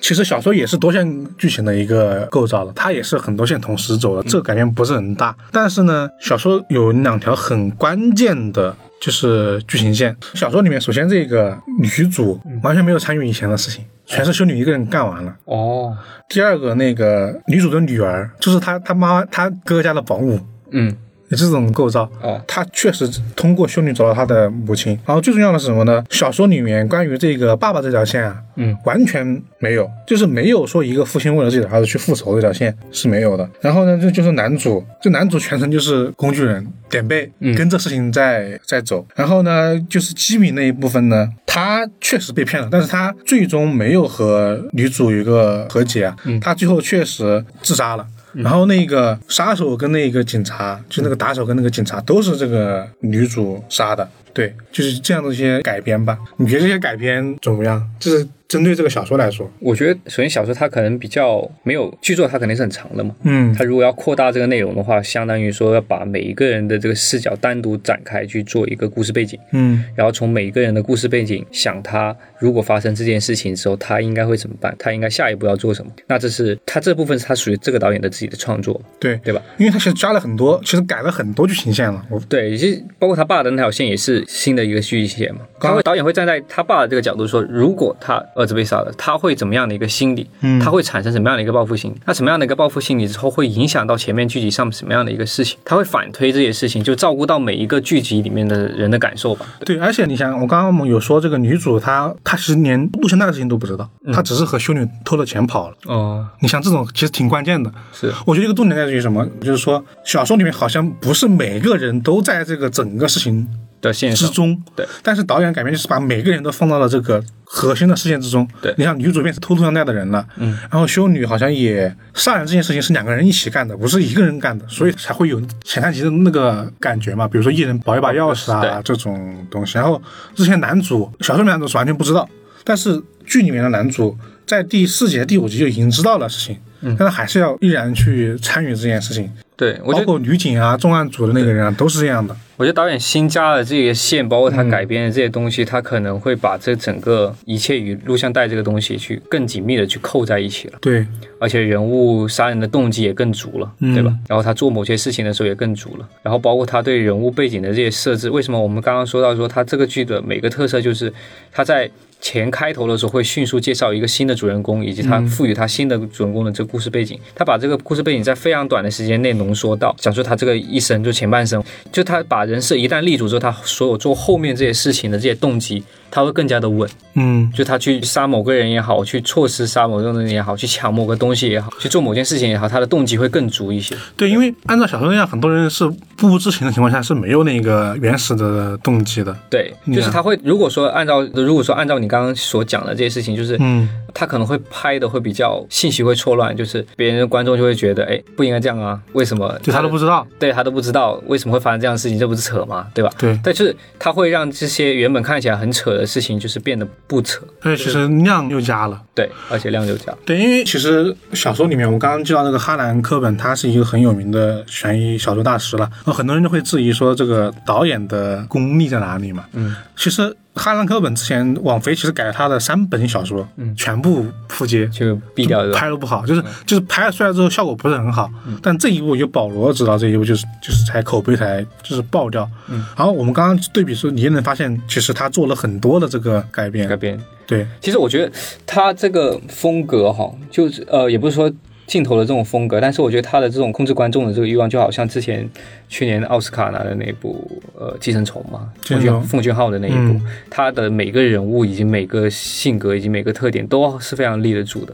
我觉得他这个也是跟这个很像的一个地方吧，就不是说剧情上很像，但是嗯我觉得导演对人物的把控上面，就是还是非常在一个非常高的一个标准上面。对，就是很模范规范，就是对反对正教科书式的，对教科书式的这对种对对这种影片，对，包括《寄生虫》也是一样，是教科书式的这种影片。对，就是韩国拍的教科书式的，哦，就是好莱坞式的这嗯种片子，就是得奖嘛，而它也影射了很多问题嘛，对也不叫影射，很直接了。 对，他已经很对很直接了。但是这部片子就是它不会像就是奉俊昊他会影射社会问题，它其实不会。然后没有对，它就直接是高能的告诉你这些剧情的走向是什么对样的。这个事情是关系到，其实是每个人人物的一个这件事情本身，其实更影响是人物本身的一些对，走向和，啊就是小人物的命运走向。对对对，而不是在讨论更大范围的一些深度思考的这些东西，它嗯不会、不会有这种东西，而且包括它其他影片也不会有这种东西的出现。对他更讨厌的是人本对人物单人的单本身人单人人物本身的命运，但不会加入到一些社会的一些问题在里对，面。康健的客人其实就是说这么一个成功的企业家，对他这种隐瞒自己的对罪行，然后甚至杀死自己的情人，对然后一个失去儿子的父母怎么去保护自己的儿子的这么一个死亡的事实吧，就是揭发出它来，它不会上升到很多道德层面或者是什么对更高的这些程度上问题。我觉得这是这导演一个特色吧，就是它区别于很多导演的一个风格在就在这个里面，他永远关注只关注小人物的命运走向，嗯也不会跟你讨论说。这个事情对或对不对，对或不对，他就直接告诉你这件事情，它就这么发生了。然后他的结果会怎么样，你自己去想，你对根据对结果你去想这件事情对或者不对。对，其实更多的是这样子的，就不再是不是那种缥缈的那一种。对，所以我觉得这个点也是见仁见智吧。有人有人比较喜欢，有人觉得这个导演好像拍的东西很浅啊，怎么的。有些人会觉得他很炫技嗯，啊、但是我觉得他有资本， 炫技也很难啊，对他很炫难成这样，这真的是吧很难的，对但你刚刚我觉得你说的这个呃社会问题的这个东西，像我们刚刚说就是说，他其实只是给出了这个问题，但是他没有去讨论它。对但是我是觉得还是有一部分的，比如说，嗯、已经讨论过了一个点，就是说这个剧里面的女主角、女性角色都是很向上的，嗯，就是很正面的一个角色对，。就是不断的想让更好反正你们很多这种男性角色都很啊、心思狭窄，然后又很就是稍微负面一点的嘛，对就是稍微负面另外一种。然后另外一个就是我们刚刚说加这条剧情线，就是那个爸爸的那个复仇线，其实是一个很值得探讨的一个问题。刚刚你也说它会引起你一些很多思考嘛，对比如说假如你是这个父亲，你到底会不会对 去报复，或者说你的心态到底是什么样的？嗯，比如说在日本小说里面，呃，有很多人很多小说讨论这个问题，就是应该是两个问题：一，一个杀人犯从监狱里面出来之后，社会到底该怎么去对待他？你把他当成一个正常人，还是一个犯过罪的人，还是说一有什么就是犯罪的事儿，我觉得是你做的，但他其实已经改过自新了，但是现在冲突怎么解决？二就是当你陷入到一件就是意外事故之中，你的儿子死了，你怎么面对这个事情？那这其实就我们今天剧透的第三个东西，就是那个高野和明的《消失的十三级台阶》。嗯，那这个《消失的十三级台阶》呢，我可能也有点剧透啊，大概说它的故事这个整体的一个事情，他就说的是一个男主角，他因为那种和别人争斗，也是意外把别人打死了。哦然后判了两年，判两年之后出来，然后要改过自新嘛，然后有一段类似于观察期之类的，他就被别人去委托去调查一个事情，这个事情呢也是一个人，呃，也有一另外一个主角卷入了一起杀人案。但是呢，被发现的时候他失忆了，男主就去查这件事情到底有没有杀那两个人。但是在查的过程中呢，逐渐发现，发现这是一个局，这可能就剧透了。他发现这个局呢是有人委托他去查这个杀人案的这个人呢，就是当年他杀死那个人的父亲。他要把他逐渐就是通过这个调查过程中的一些线索啊，比如说指纹啊，或者是很多细节的东西，把他诬陷成那个杀人案的凶手，哦让他背起另外一起杀人案的罪名，就回去坐牢。哦，也就是也是一个父亲觉得自己儿子这样死的不嗯对，我要让你重新回去坐牢哦，这么一个案件，嗯，就他也讨论了这么一个，属于是我觉得是有有时候是有点没有解决办法的一个事情吧，嗯，就是他把某部分人的报复心态拍成了很大很大。很大把它扩展得很大，因为那件事情他怎么说呢？甚至有人因为这一点，他们在想说导演是不是看过这个小嗯说？因为确实就是那一部分重复度还挺高的，哦就是我觉得是巧合，因为其实具体的实施有更不少吧，就我觉得我觉得对我觉得不少，就是因为这种有嗯题材很很题材还蛮多的，对不只是这个，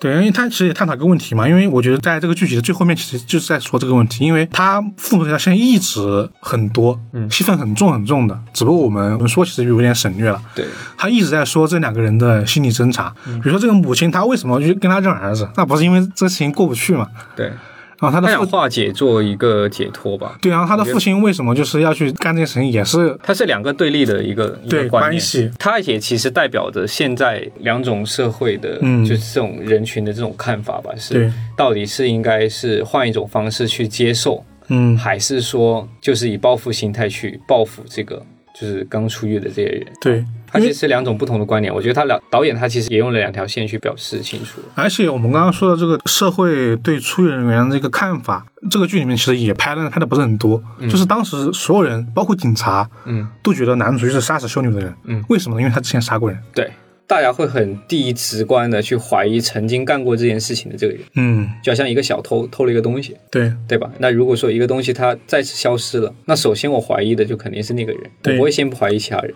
其实有人会说出狱的犯人从犯罪概率很高，嗯，有人也说这种意外的他可能有改过自新的这么一个事情，但这个事情就已经很难非黑即白的把它说清楚，对，对吧？其实很看人本身的一些，我觉得他看本身这个人吧，嗯，对，就是本身这个人他本性是怎么样的。对，而且这个导演在在导演在说这个事情上是没有给出一个特别明确的解答的。对我觉得前半程他是想拍他变成一个好人，但是他最后那个结尾，对，又就是，但是其实我我是这样觉得哈，就嗯以我的个人观念来讲、去说的话，就是男主他再次去把那个人嗯推下去，我宁愿更相信他是一个上头的一个状态。嗯，因为其实你在想人物每天被就是霸凌嘛，嗯对 也不能说霸凌，反正就这是都不是霸凌，监狱里面哇这有点有点吓人的，监狱对里你面这种。天天如果被这样子去威胁的话，其实嗯你每天过着这样的生活，那我觉得是个人应该也会反咬一口啊。对，它也在反映一个监狱的一个问题吧，我觉得不能说是其他的问题，我觉得是一个监狱的一个状态，监狱他监狱的一个那个监狱的状况这样一个状况吧，对，对吧？就是他那个国家，他那个监狱的这样的一个状况，其实我就觉得，我就说这么多点，就是说导演他其实拍了很多大家说导演没有关注的问题，只是他他只是把它展现出出来来，了他没有去他没有去让你再去说你要不要去思考这个问题，对只是你我心再去回头去想他这个人设。对，你其实你细想会有的，你你细想其实会有，就刚刚我说的，就他对爸爸妈妈嘛，嗯他妈妈其实代表着一个、嗯一个群体，他爸爸也是代表着一个群体，嗯就是对两个对一个犯罪重新出狱的这个人的接受程度的一个两种不同的观点嘛。嗯对吧 我觉得他可能不是那种说像《消失的人》嗯看完之后。的确也是个悬疑故事，但是看完你会对婚姻这件事情有深深的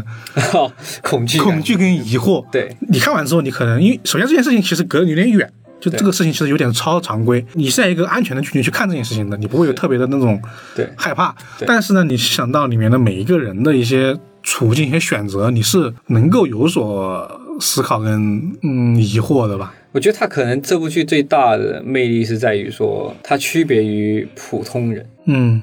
就是生活一些不可能发生的事情，在这部剧里面都发生了。啊，对，对，这点是让人觉得很好奇的一个点，就是首先它的这个设定就让你觉得，哎，跟我生活不太贴近，与我生活没有什么相关。就是你想看别人的这个发生的这些事情，哇靠，怎么是这个样子？就是对不对？这也是呃大家需要一个观看的安全感。对对，就是让太贴近之后，对太贴近生活之后，就觉得你看的有点难受。对对对，他这种是完全是架空的一种群体吧，我觉 得。嗯，首先，比如说中国也不会有那种脱衣舞男店，对吧？我觉得群体它可能不是完全架空的，但它这件事情的这个发展程度，它就有点有点不可过大，思议，对不对？对，有点不可思议的那种，就本身就比较有那种匪夷所思的那种感觉，会让你觉得很想看他这个人的人生究竟怎么样。对。你像你说那样，虽然这个事情很夸张，但它每个人这个选择又很真实，对是吧？就是还是很多人性的角度去对，去出发的这个点嘛。我觉得也是为什么就是最后是还是维持了个这么高的评分嘛，因为它和我觉得和看不见的客人还是有点不太一样。我觉得他维持这么高评分，原因是因为他的逻辑太过缜密了，嗯，就是你无论怎么反推的好，人物都能查到一个动机。最后没有给一个特别荒唐的结尾。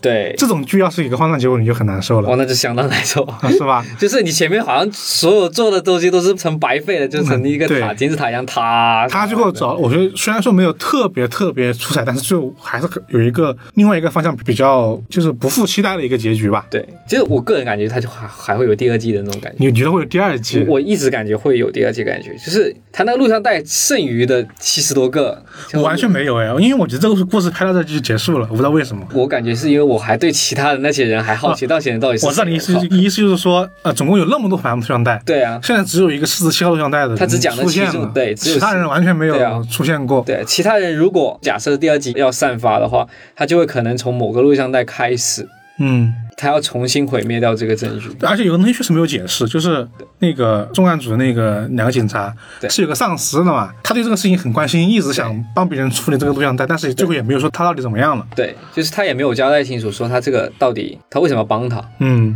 因为他帮他的时候，好像也你在想他帮这个人在掩盖这个犯罪，但证明他一定也这个跟这个事情也有关系嘛，对不嗯对，或者他的上司跟这件事情有关系，对但是也没有细说。但主要是结局没有留第二季的扣，就是他没有我留他他没有没有留，留他没有留，什么情况我会觉得觉得会有第二季？就是他们录录像带被保存了、被移交了，但是突然来一个人把录像带给拿走了。哦，就只要一个镜头就可以了。对，然后我就哇，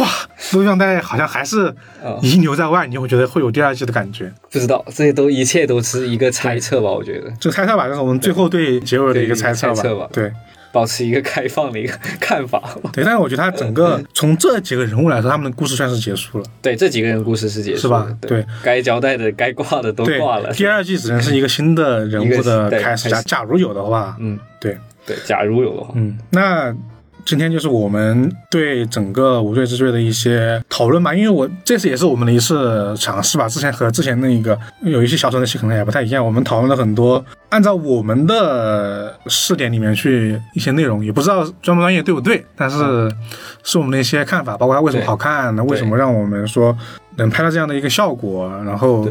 我们看完之后的感觉是什么样的嘛？是还是推荐大家去看这部剧的，因为就尽管我们剧透了很多，但 我觉得大家其实还是可以去真的去感受一下这种被拉扯的这种感觉。对有可能你听完这电台节目之后，第二天就可能忘记我们说的这些所有一些剧情，对，对你再去看它的时候，你就觉得哦，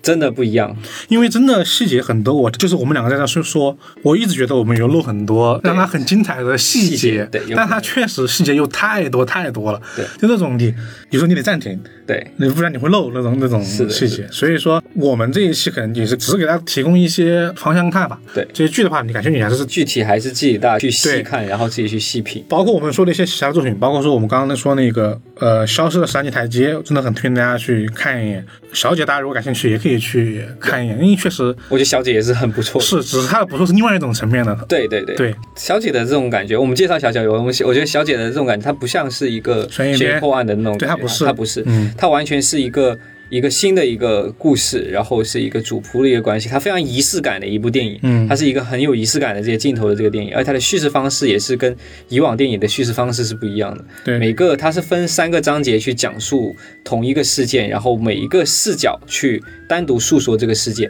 然后每个视角有不同的看法，然后有一些镜头，它可能是在这个第一咖的时候，呃，他剪到了这个地方，但第二章节的时候，他会把第一咖的这些镜头再延续变成另外一个镜头，就是另外一种看法，就是让你觉得，哎，它是在一个巧妙的衔接上的一个地方，然后每一层面就环环相扣。反正今天这期节目呢，我们就说这么多了。但也特别感谢申文导演我们这一次的交流，因为真的说了很久，可能有一些大家一定要去看他的那个故事，就是他创作的那种呃结构吧，嗯他的故事结构，就是他每一个结构的每个出发点是不一样的，这个点是就是可以拉拉拉着片，可对以再大看看，对也有兴趣的人的话，对，有兴趣，趣的还可以去拉一下他为什么会是嗯，去这样子做。对。然后也是我们第一次尝试这种形式，如果有点乱的部分，大家见谅。然后呢，这一期的怪异电台就到这里了，我是老根 Hello，我是森文， 啊，那大家拜拜。拜拜。